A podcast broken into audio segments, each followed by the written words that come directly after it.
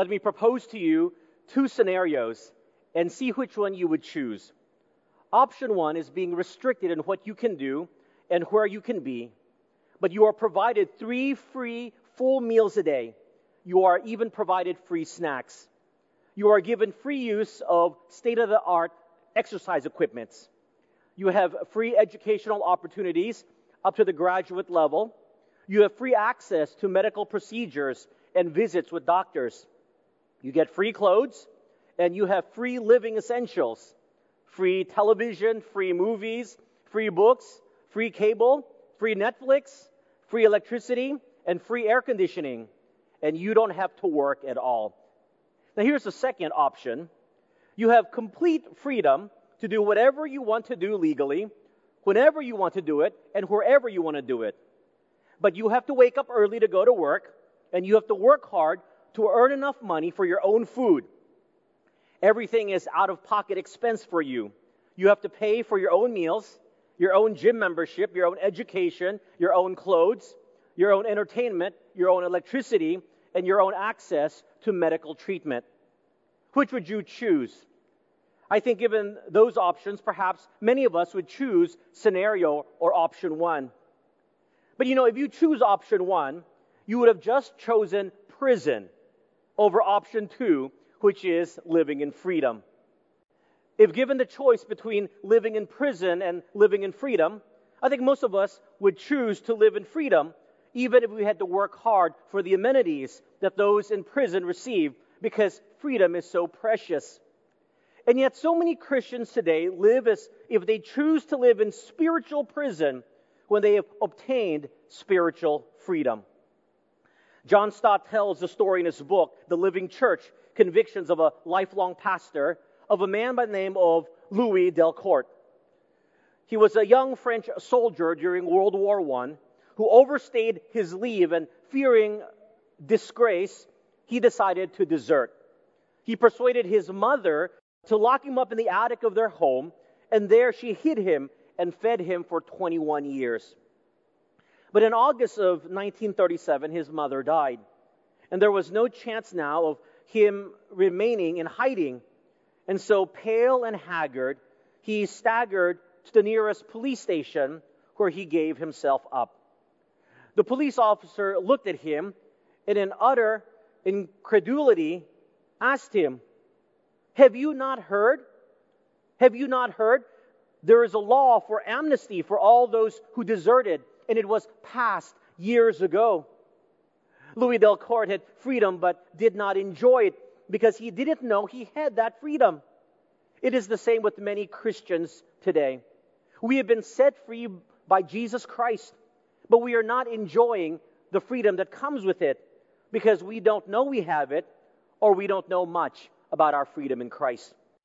That's what we want to explore today as we continue our sermon series in the book of Galatians. We want to talk specifically about our freedoms in Christ and what those freedoms actually are. If you have your Bibles, I'd like you to turn with me to the book of Galatians, chapter 5, as we take a look at verses 1 to 15. Galatians chapter 5, verses 1 to 15. As you're turning to this passage, remember Paul wrote this letter to the Galatian Christians because they had been fooled by the Judaizers who were teaching a false gospel. And their false gospel was that Christians needed to observe Jewish customs and obey the Mosaic law in order to be saved or in order to maintain their salvation. The Apostle Paul's point was that this put the Christians under bondage and that salvation is through faith alone, in Christ alone, by God's sovereign grace alone. Therefore, it is foolish for the Galatians to embrace these self imposed, unbiblical rules when they could enjoy the freedoms they had in Christ. Look at me at verse 1 of Galatians chapter 5. Stand fast, therefore, in the liberty by which Christ has made us free, and do not be entangled again with a yoke of bondage. In this one verse, the Apostle Paul summarizes what he had been advocating, and that is that the Galatian Christians were not to be caught up again in the bondage of legalism because they had already been freed from the bondage of sin through the work of the great liberator, Jesus Christ, who had brought freedom to them. I think at times it's hard for us to understand what a great truth this is because most all of us have never been imprisoned or we've never been a slave with no hope of freedom. Can you imagine being a slave, knowing that you have no hope of ever being free because there's no way for you to buy your freedom? There's no way for you to buy yourself out of bondage because the work you do for your master earns nothing. And then knowing that the children born to you would be under the bondage of slavery. Imagine the depth of hopelessness and the great desire for freedom. Similarly, all of us were enslaved to sin with no hope of ever gaining freedom. And yet, in mercy and in compassion, Jesus gave his life for us, purchasing our salvation by shedding his blood on the cross. And we are now free from sin. And that freedom doesn't mean that we should do whatever we want to do. Instead, it should motivate us to live for Jesus, how Jesus wants us to live. With the truth of our freedom in Christ, just as the freed slaves would never ever want to become a slave again, so also the Christian with freedom in Christ should not desire bondage to sin and legalism. Look at verses 2 and 3. Indeed, I, Paul, say to you that if you become circumcised, Christ will profit you nothing. And I testify again to every man who becomes circumcised that he is a debtor to keep the whole law. Here, Paul warns the Galatian Christians from undergoing the Jewish custom of circumcision, which they were considering doing, thinking that they needed to be circumcised in order to be saved or to maintain their salvation. Paul said that Christ will profit you nothing, meaning you will minimize the salvific work of Christ when you participate in circumcision, thinking it leads to salvation. Now, there's nothing intrinsically wrong with circumcision. You can discuss with your doctor the medical pros and cons of this procedure. What Paul was addressing here is the false theology that the Jewish custom of circumcision, along with other rituals, were needed for salvation and therefore added a works component to salvation.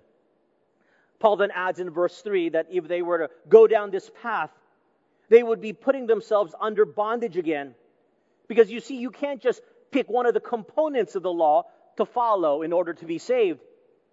You would be obliged and obligated to obey the entire law, the whole law, all parts of it. That's why the Bible says we become debtors to it. For example, when you're driving and you want to claim that you are driving legally, you have to conform to all the rules that the law demands, such as wearing your seatbelt, driving the speed limit, not entering the bus lane, stopping at the red light. It's certainly not an option for you to pick and choose just one rule and perhaps just say, I put on my seatbelt and run all the red lights you want, and then say, but I'm still driving legally. You must be complicit and comply with all the laws. Similarly, if you're going to say that circumcision is part of being saved, then you have to add the other parts of the Jewish law, like not eating pork or shellfish or worshiping strictly on Saturdays. And it follows that you do not have freedom in Christ anymore because now you are obligated to follow all the law in order to maintain your salvation. But we know that salvation is only through faith alone in Christ alone who died in our place. We simply place our complete trust in his finished work on the cross and believe that his redemptive blood saves us by the washing away of our sins so that we can receive salvation and eternal life. So if anyone says to you that you need to do this or you need to do that in order to be saved, apart from placing your trust in the Lord, then you know that they are advocating for something that is not biblical. Remember, my friends, salvation is a free gift. There are no extra requirements for what you need to do in order to be saved. There are no other obligations. You don't owe anyone anything for your salvation. You see, in Christ, we have number one, the freedom of owing nothing. The freedom of owing nothing. The things that the Bible tells us we are to do as a Christian is part of our sanctification, not part of our justification. We do these good works as a Christian in order to please God, to earn heavenly rewards. We don't do it in order to be saved. You see, the freedom to owe nothing is a wonderful freedom. Let me illustrate this to help you understand this great truth.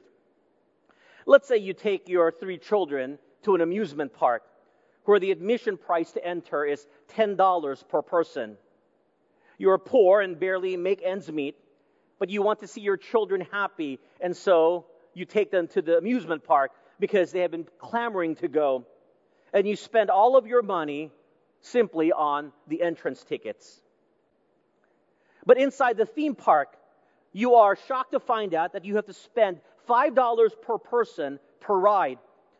And you've costed it out in your head, and you realize for every meal, every snack, you have to spend at least $20 for your family. And yet you see your children, they are excited. And they want to ride all the rides multiple times and they want to eat all the food that they see. And so you struggle with wanting your children to enjoy their time in the park, but you worry about what you will owe to the credit card company at the end of the trip.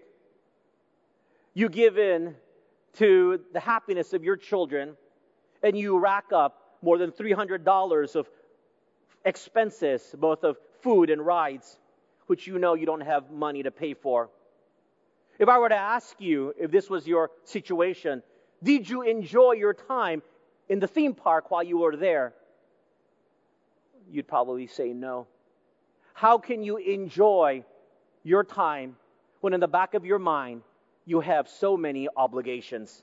You owe the credit card company money that you don't have. But let's say instead that you go to the amusement park and you pay $10 per person for the admission fee and you find out that all the rides and all the food are free. There are no hidden costs. And once you step foot inside the theme park, you don't have to worry about anything. You can enjoy the freedom that comes with eating whatever you want and allowing your children to ride all the rides that they want multiple times. You see that there is a big difference. If you were to be asked in the second scenario, are you happy? Did you enjoy your time at the theme park? You would say, Absolutely. Because during my time there, I owed nothing to anyone. And that's how the Christian life is to be lived. Remember, the Bible tells us your debts have been paid in full.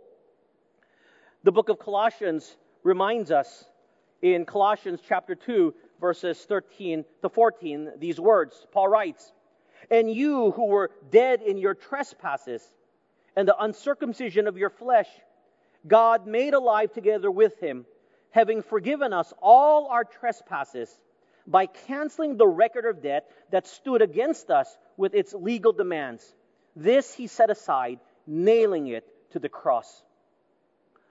While these verses are not to give us a license to sin more, as a Christian, you and I need to understand that we have the freedom to enjoy salvation free because when we place our trust in Jesus, we owe God nothing. The price of our sin has been paid in full when Jesus Christ went to the cross. We are also free from sin's hold on us. And when we recognize this fact and live like we know the truth, it is a rather freeing experience. Look with me at verse 4. You have become estranged from Christ. You who attempt to be justified by law, you have fallen from grace. Paul continues by saying that the Galatians who believed that they had to follow certain Jewish customs to be saved or to maintain their salvation had become estranged from Christ. There was an alienation, there was a separation from him, there was a tension a fundamental lack of seeing things eye to eye as he does, which results in a strain on the relationship. Just like if a wife is estranged from her husband, it means that they are not in a relationship because they disagree on certain things.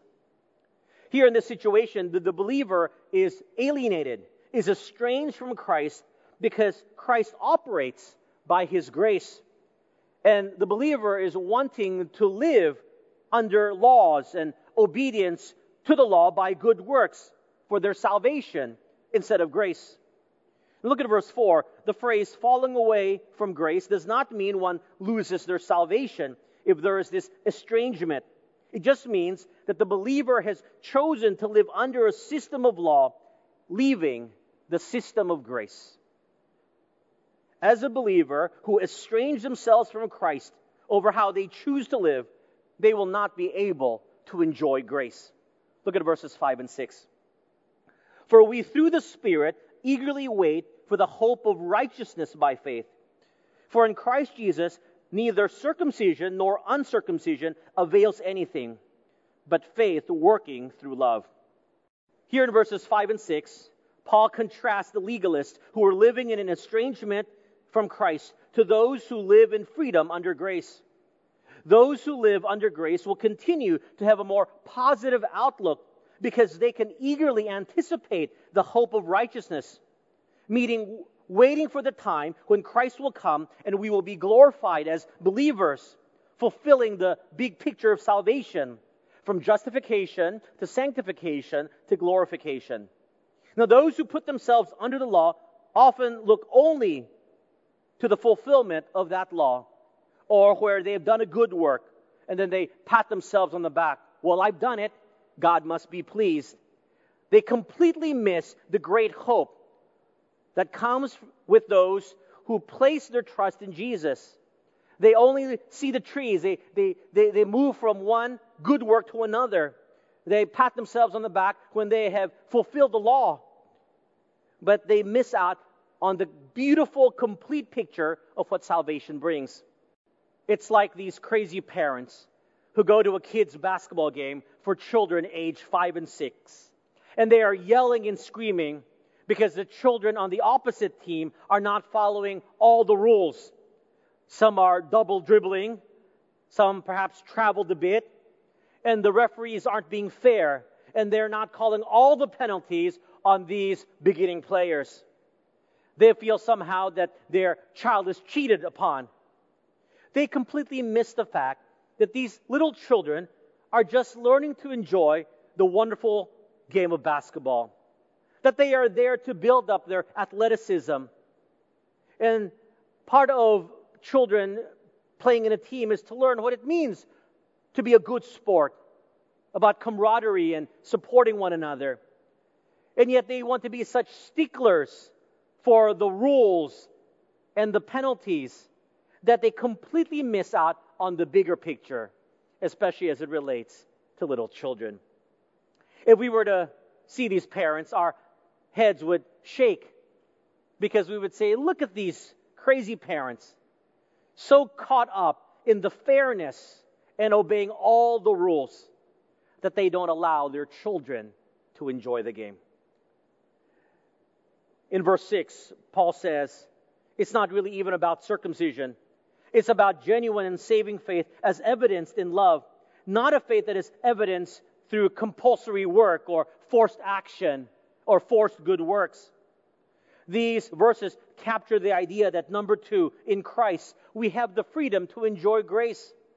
We have the freedom to enjoy grace, especially when we choose to live under grace.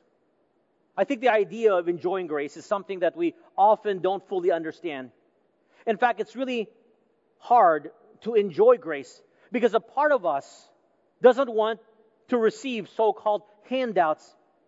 We don't want to owe anyone anything, even God. We don't want to owe God anything. We want to be able to do it by ourselves and, and, and claim credit that we had a part in our accomplishments, even in our salvation. So we shift our relationship with Christ out of a grace system and into a very incompatible work system. That's why when one's faith walk is based on works and is task oriented, then you will always feel guilty when you're not doing something or anything that is of spiritual value in your mind. How many times do we look at other Christians and we see what great accomplishments that they have done for the Lord?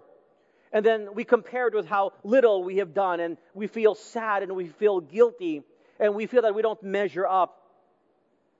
You know, you and I really shouldn't because of God's grace. Now, we should use the spiritual accomplishments of others to encourage us to do things for the Lord, but not to guilt us into comparison. You see, there's nothing you and I can do that will make God love you or love me more or less. His love is unconditional. And there's nothing you and I can do that will garner for us more of God's grace. His grace cannot be earned, it is freely given. And so that's why the sacramental system doesn't work. You and I cannot earn grace. Grace is freely given. So if you watch a movie or spend some time with friends or play board games or hang out or have fellowship, you know, it would be very easy for me to guilt you and condemn you and tell you, wouldn't your time be better spent perhaps evangelizing or reading the Bible or praying? What you're doing is a waste of time. Jesus wouldn't be pleased. But that is me using legalism and the law to guilt you. As Christians, you and I have the freedom to enjoy grace. You can't pay back grace, and you can't earn more of it. If you are recipients of God's grace, then enjoy it. If God has given you material blessings by His grace, enjoy it. James chapter 1 verse 17 tells us every good and perfect gift comes from above. And when we enjoy God's blessings through His grace, then we need to remember to give thanks to Him, which also brings Him glory. This freedom to enjoy grace takes the pressure of what we call a performance based Christian life. My friends, if you buy into a performance based Christian life, it will make your life miserable. You'll be pressured into going through the motions of having daily quiet time just to say you did it. You will rush through prayers before meals just so you can say, I prayed before I ate. You will pat yourself on the back that you've read the Bible within a year. But all those tasks do not equate with you having an intimate relationship with Jesus, or perhaps even understanding God's Word or applying biblical principles in your life. Those are all simply tasks that do not necessarily speak of your spiritual maturity. But then we all get sucked into this performance based, task oriented Christian life. And then the stakes get higher in this performance based Christian life. The pressure to now be a church leader, the pressure to lead a Bible study, to give offering every week, and somehow the pressure to, to be better than everyone else. And if we aren't, to feel guilty when we aren't. Now, I know that spiritual disciplines are important, and we did a sermon series on them. But you don't need to beat yourself over your head if you miss a daily quiet time. Or perhaps you're so hungry you forgot to pray before you ate. You know, God is such a gracious God. God's love allows you to fall and fail and in no way affects His grace in your life. Let me repeat that. That's so important for you to understand. God's love allows you to fall and fail and in no way affects His grace in your life. If you live out a works based, performance based Christian life, you will expect everyone, like yourself, to be spiritually perfect. And so you will begin to judge them when they don't live up to the efforts that you're putting into this spiritual life. And you will be upset at them that they aren't progressing spiritually as fast as you are. Or perhaps they don't know the Bible as well as you do. And sadly, there are a lot of Christians like that, and they are very judgmental. I used to count myself as one of them. I did not understand what it meant to live under grace, and therefore I did not give grace to others as well. But when you begin to think about living under the system of God's grace, then you will begin to show grace to others.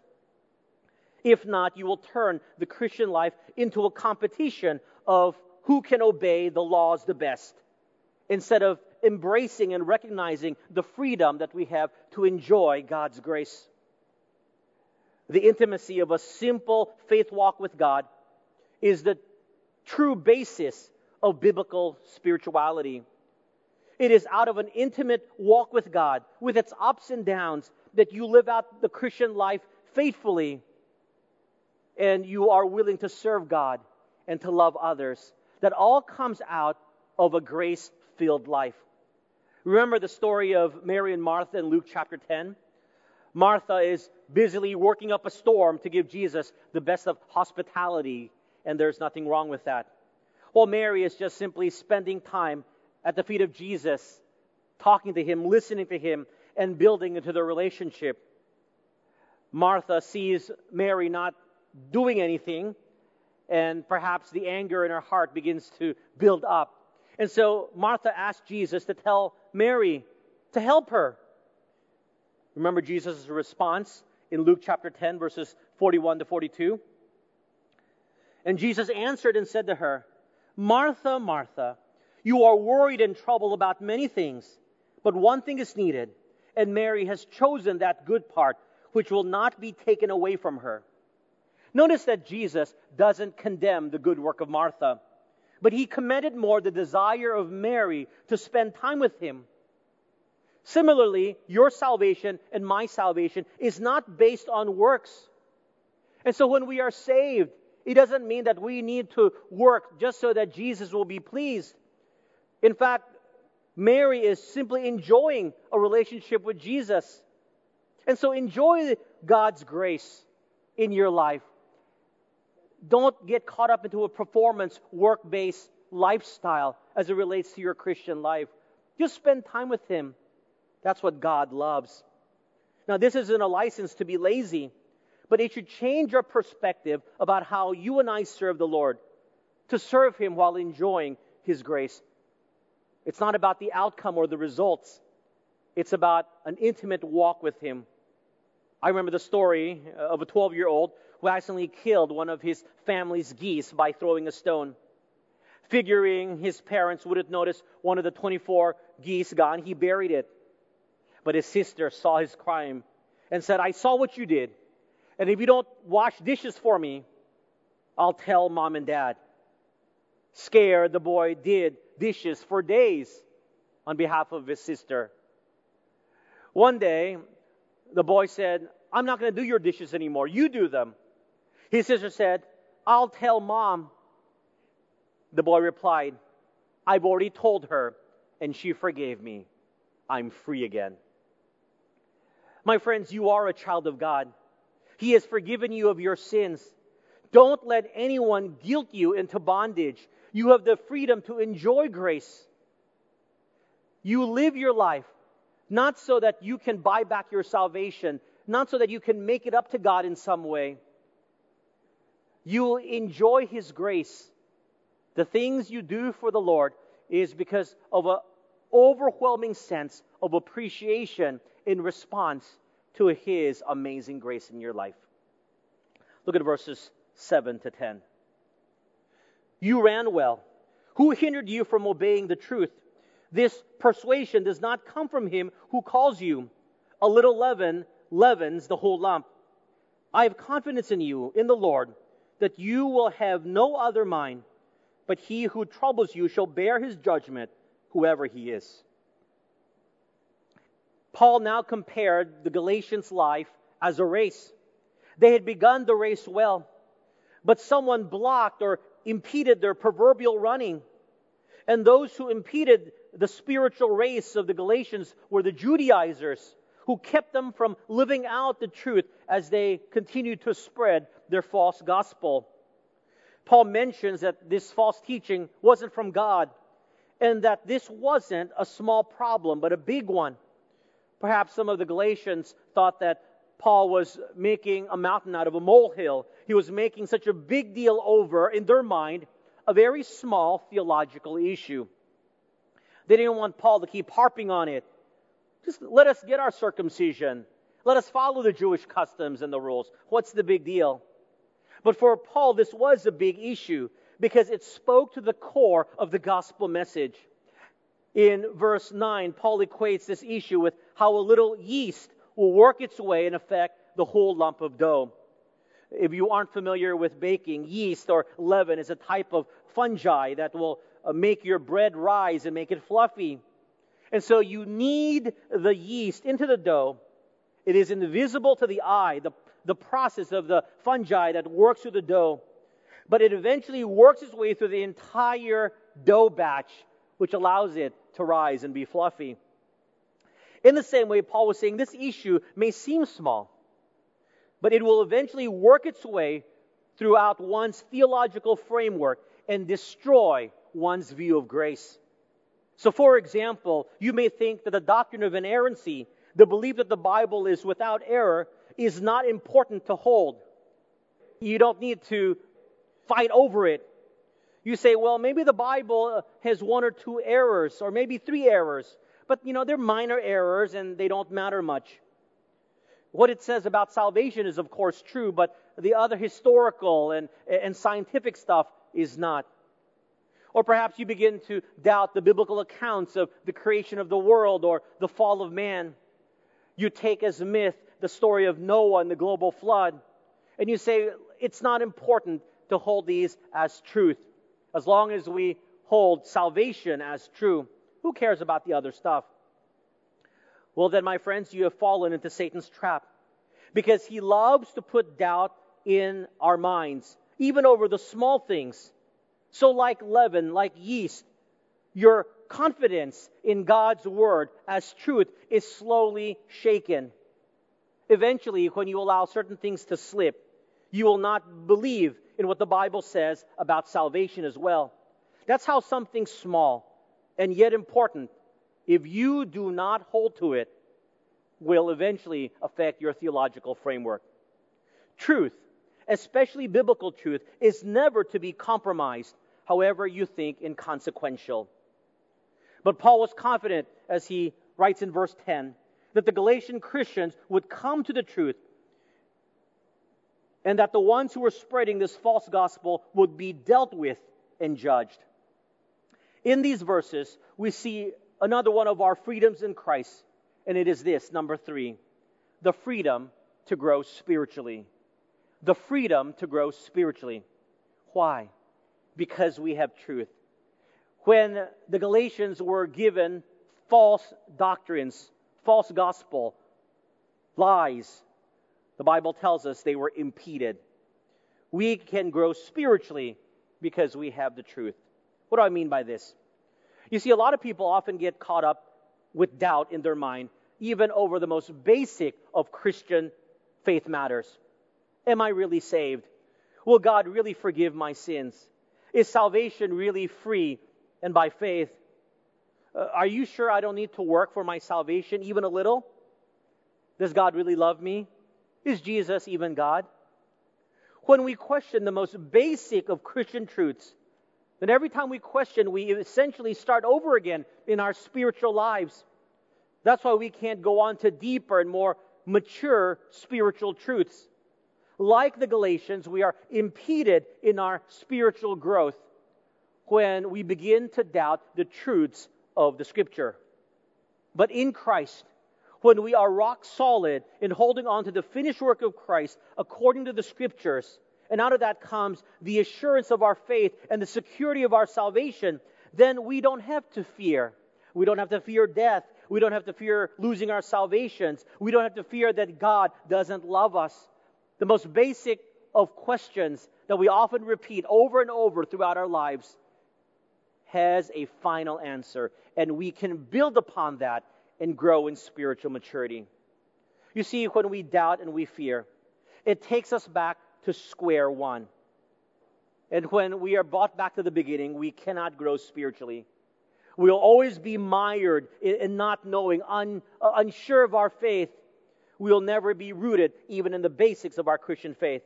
This is why Paul says that the Galatians' spiritual race was impeded. They couldn't nail down even the basics. I see this too often with Christians who are new to the faith. I even see this in Christians who have been Christians for decades. They are rearing to go. They are on fire to share the gospel, and that's wonderful. They desire to live for Jesus until they meet a skeptic who asks them a question that they cannot answer, challenges them to one of the most basic of their beliefs, and then boom, it stops right there. They are shaken. It stops them right in their tracks because they have not been fully rooted and grounded in God's word and in his truth. Let me ask you one of these questions that often shakes many believers. How do you know if Jesus Christ is the only way to salvation? Can you answer that? If one of your friends who is an unbeliever or an atheist asks you that question, how do you know that Jesus Christ is the only way to heaven, to salvation, to have eternal life? Can you answer this most basic of questions? If your faith is fully rooted in Christ, if you can answer the most basic of questions, if you will not waver in these basic truths of the scriptures, then you will have the freedom to grow spiritually in your faith. You will have the basics down, and you can build upon those building blocks, these basic truths, to learn even more about the wonderful grace of our Lord and the greater truth that the scripture reveals. The freedom to grow spiritually is because you and I have the truth. And that truth begins with the most basic. You are a child of God when you place your trust in Christ. Your eternal security is set. So go out and grow in your faith. Have your basics covered. Don't keep going back to square one.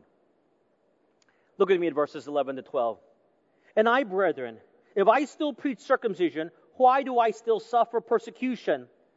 Then the offense of the cross has ceased. I could wish that those who trouble you would even cut themselves off. Some people actually propose that Paul was preaching what the Judaizers were teaching.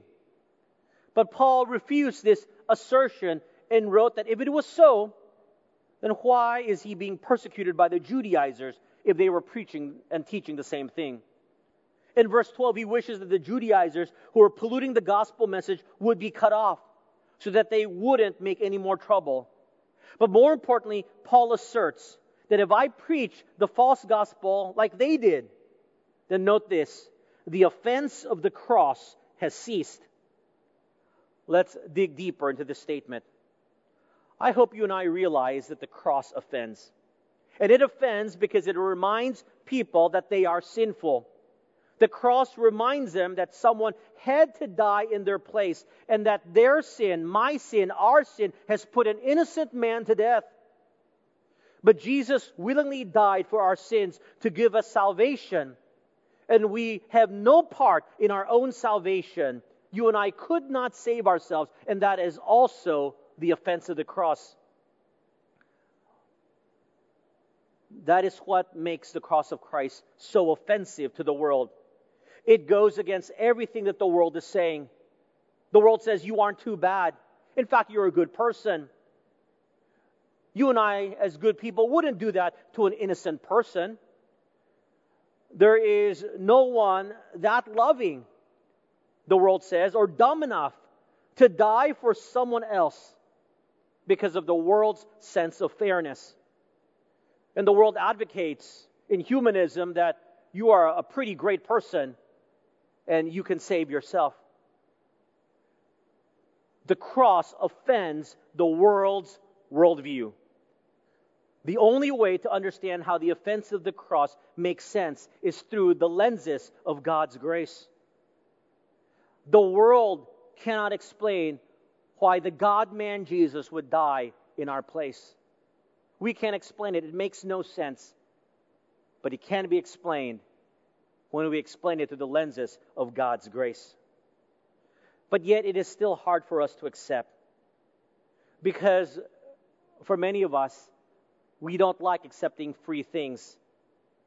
And so we ask, what's the catch? Is there something more? And there is no catch. That is what exactly makes Christianity so unique.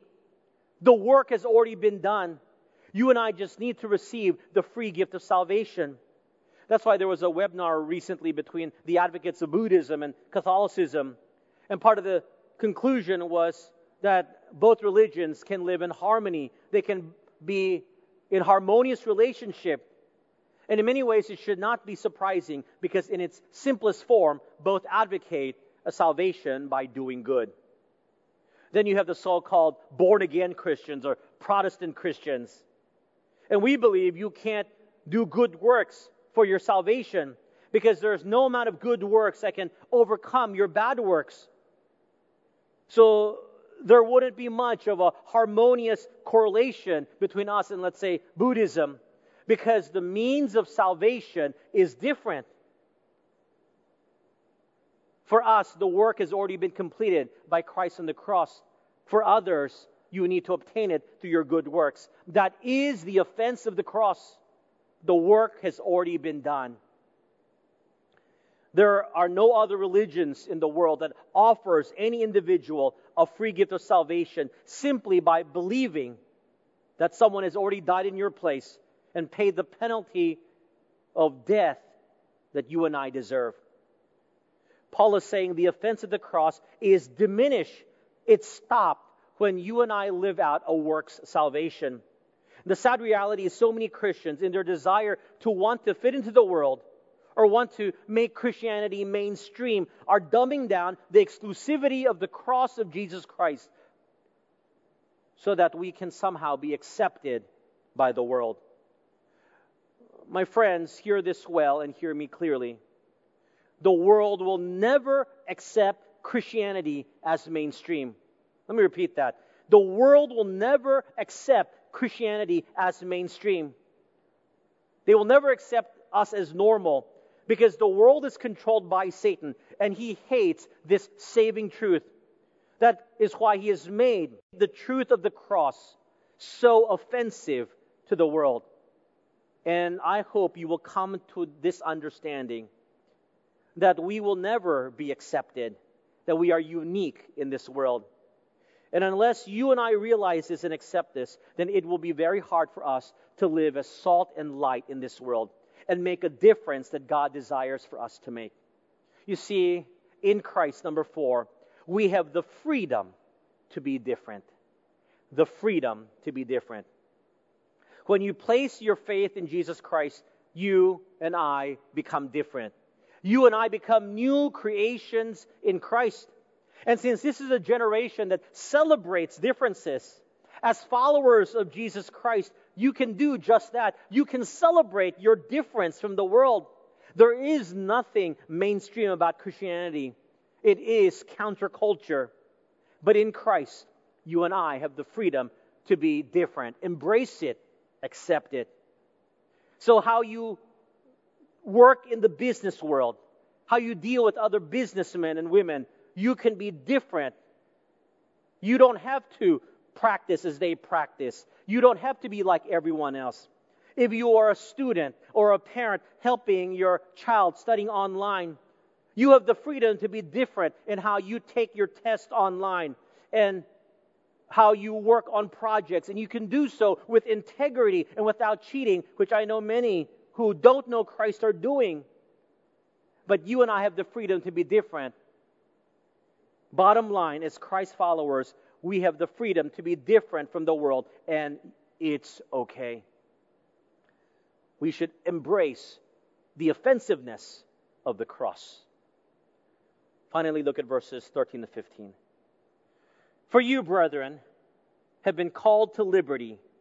Only do not use liberty as an opportunity for the flesh, but through love serve one another. For all the law is fulfilled in one word, even in this you shall love your neighbor as yourself. But if you bite and devour one another, beware lest you be consumed by one another.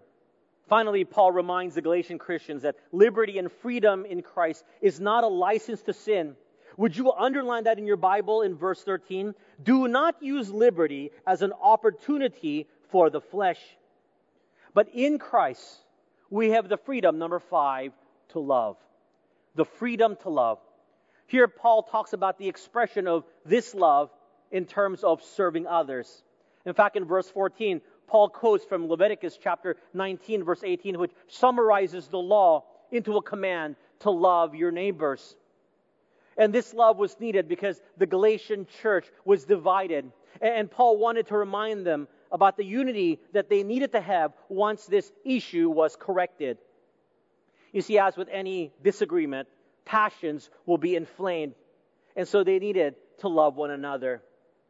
In Christ, we have the freedom to love, Because when our salvation is assured, when our eternal destiny is certain, we can love, we can give, we can serve others because we already have everything we need in life. We don't have to be selfish. We don't have to work for ourselves because we have it all in Christ. And so our lives can be about giving and serving others. It is people who are scared of life, who are still trying to accumulate things in their life. It is people who are insecure of their significance. It is people who are unassured of their future that find it difficult to love and to serve others without strings attached because they are still somehow in a competition. When we know of our standing in Jesus Christ, the security of our salvation is set, then we have the freedom to love all types of people. Our standing in Christ will allow us to serve them in such a way that it is selfless.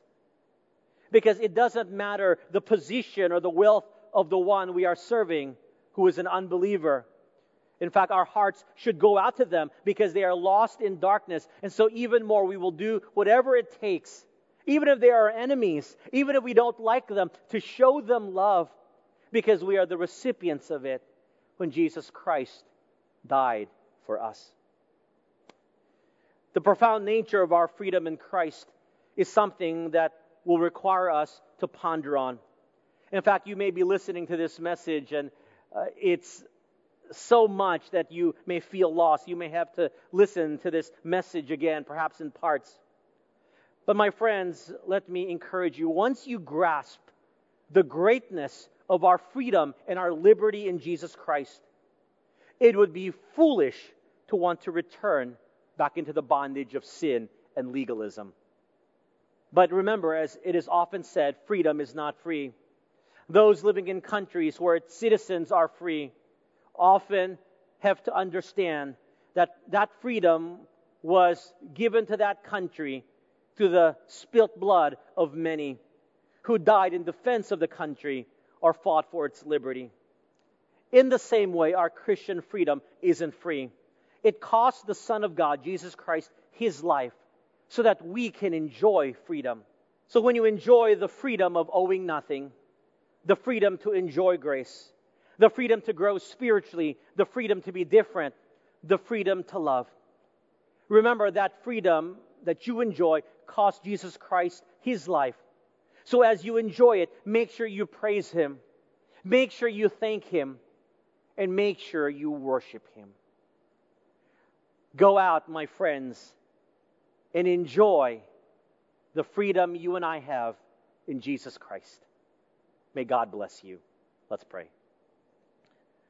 Father, thank you for these words in this passage in Galatians. They are full of deep spiritual truth.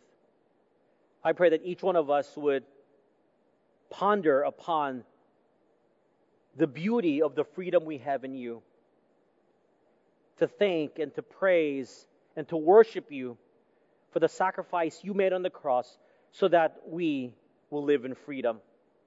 And yet, so many of us continue to live under the shackles of sin and legalism.